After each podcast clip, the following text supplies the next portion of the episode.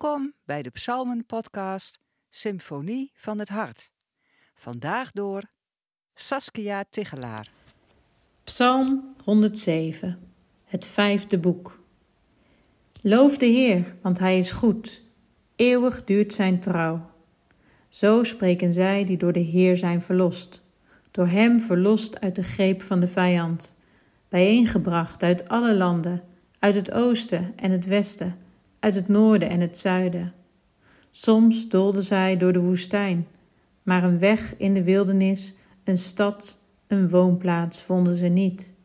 Ze kregen honger en dorst en kwijnden van uitputting weg. Ze riepen in hun angst tot de Heer. Hij heeft hun bevrijd uit vele gevaren. Hij wees hun de rechte weg, de weg naar een stad, een woonplaats. Laten zij de Heer loven om zijn trouw, om zijn wonderen aan mensen verricht. Wie dorst had, gaf hij te drinken, wie honger had, volop te eten.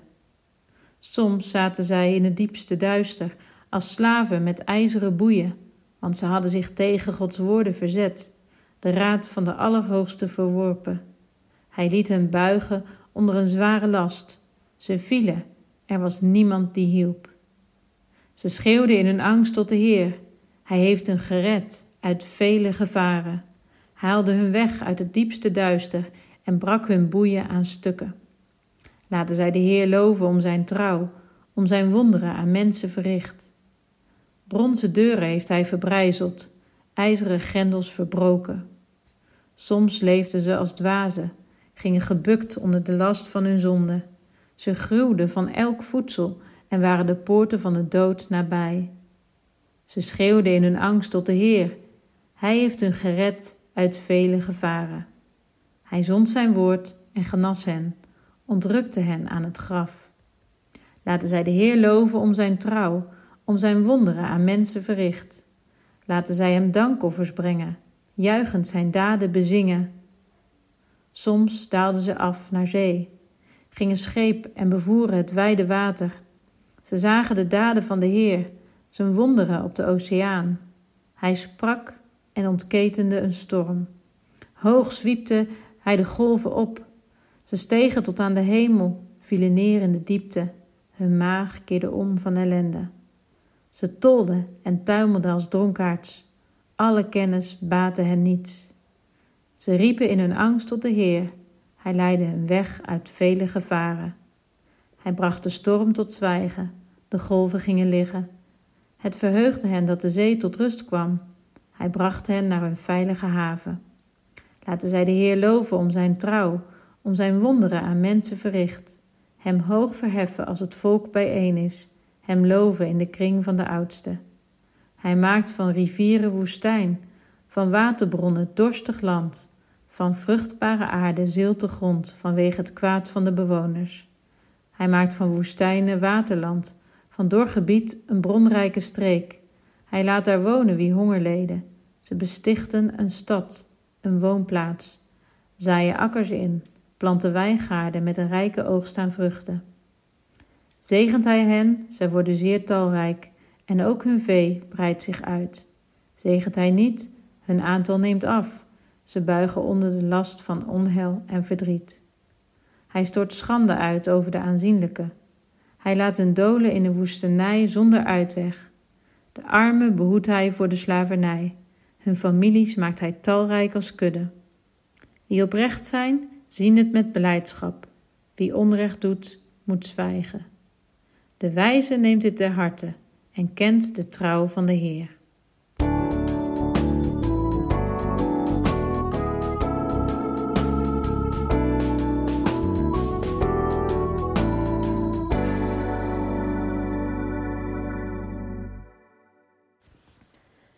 Inmiddels werk ik alweer lang genoeg in de gevangenis om te ervaren dat veel van de mannen en vrouwen die beterschap beloofden bij het naar buiten gaan, toch weer in de fout gaan.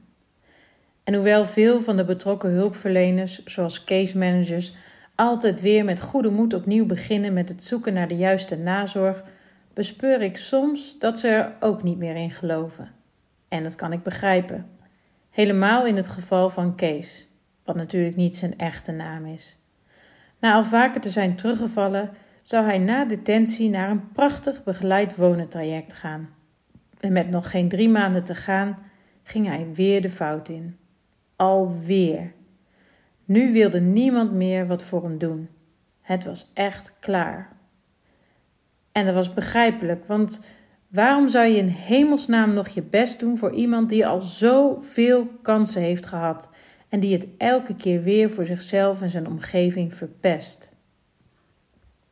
In de psalm lezen we ook over mensen die door hun eigen fouten in de problemen zijn gekomen. Na een inleiding worden in het middendeel vanaf vers 4 tot 32 vier noodsituaties geschetst: het ronddolen in de woestijn, het vastzitten in slavernij, worstelen met ziekte en bijna vergaan in een storm. Situaties waar de Israëlieten zich grotendeels mee konden identificeren. Twee keer, in vers 11 en in vers 17, wordt duidelijk dat de oorzaak van de nood bij de mensen zelf ligt. Ze verzetten zich tegen Gods woorden en hadden gezondigd. Een terugkerend motief in de Bijbel. God schenkt zijn goedheid, maar de mensen komen in opstand en doen niet wat God van hen vraagt. Keer op keer gaat het volk Israël weer de fout in. En pas als de nood echt hoog is, dan roepen de mensen tot God. Nood leert bidden. Dat zien we ook in deze psalm terug. Want tot vier keer toe lezen we in het terugkerende refrein: Ze riepen in hun angst tot de Heer en de Heer strafte hen. Oh nee, dat staat er niet. Of de Heer verweet hun hun ongehoorzaamheid. Dat staat er ook niet. Of toen raakte zijn geduld op. Nee, dat staat er allemaal niet. Er staat, ze riepen in hun angst tot de Heer en hij heeft hun bevrijd uit vele gevaren. Dat is wat er staat. Vier keer. Geweldig toch, hoe Gods karakter totaal anders is dan dat van ons mensen? Waar jij klaar staat met verwijten naar je partner omdat hij al voor de zoveelste keer heeft teleurgesteld en je misschien niet meer in jezelf gelooft omdat je je goede voornemens alweer gebroken hebt, staat daar Gods trouw tegenover. Dat is waar we onze aandacht op moeten vestigen. In de versen 8, 15, 21 en ook 31 worden we namelijk opgeroepen om de Heer te loven vanwege zijn gesed, zijn trouw of loving kindness, zoals het in het Engels wel wordt vertaald. Dit woord wordt gebruikt om Gods verbondsliefde aan zijn volk te laten zien. In Exodus 23 presenteert de Heer zich aan Mozes als die verbondsgod en lezen we hoe hij zichzelf voorstelt. De Heer, de Heer, een God die liefdevol is en genadig, geduldig, trouw en waarachtig, die trouw blijft tot in het duizendste geslacht, die schuld, misdaad en zonde vergeeft, maar niet alles ongestraft laat en die voor de zonde van de ouders en de kinderen en de kleinkinderen ter verantwoording roept, tot in het derde en vierde geslacht. Op veel plekken in de Bijbel worden deze woorden herhaald. Zoals Jona bijvoorbeeld boos op God, juist omdat hij genadig is met de stad Nineveh. Elke keer weer worden we bepaald bij onze Heer, die totaal anders is dan wij. Dus, ook al zit je in een moeilijke situatie, misschien wel door je eigen verkeerde keuzes, maar misschien ook gewoon door moeilijke omstandigheden, dan moedigt deze psalm ons aan om net zoals het volk Israël in tijden van nood God aan te roepen en Hem om hulp te vragen. Oké, het volk kreeg ook niet altijd meteen antwoord. Ze waren immers 70 jaar lang in ballingschap, maar toch mogen we in volle vrijmoedigheid ons tot God keren en Hem vragen om uitredding. En dat deden Kees en ik ook, toen hij mij zijn verhaal vertelde bij mij op kantoor. Hij was de wanhoop nabij. Hij wist dat het buiten mis zou gaan. En ik wist ook dat het geheid mis zou gaan. Dit keer was ik ervan overtuigd. Ik zou hem over niet al te lange tijd weer terugzien. Maar, zei ik tegen Kees, het is bijna Pasen. En met Pasen denken we er ook aan dat God het volk Israël uit Egypte bevrijdde. Toen ze bij de zee kwamen, wisten ze niet meer waar ze heen moesten. Het leger van de farao achter hen en de zee voor hun. En toch gaf God een uitweg, dwars door de zee heen.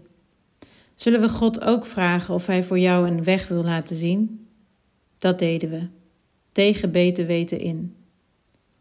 En een week later, met Pasen, vlak voor de kerkdienst, kwam hij naar me toe en vertelde hij het ongelooflijke. Je gaat het niet geloven, Saskia. Kort na ons gebed kwam de case manager naar me toe met de mededeling dat ze toch iets voor me geregeld heeft buiten. Nu kom ik niet op straat en kan het goed komen. Laten we de Heer loven om zijn trouw, om zijn wonderen aan mensen verricht. Amen.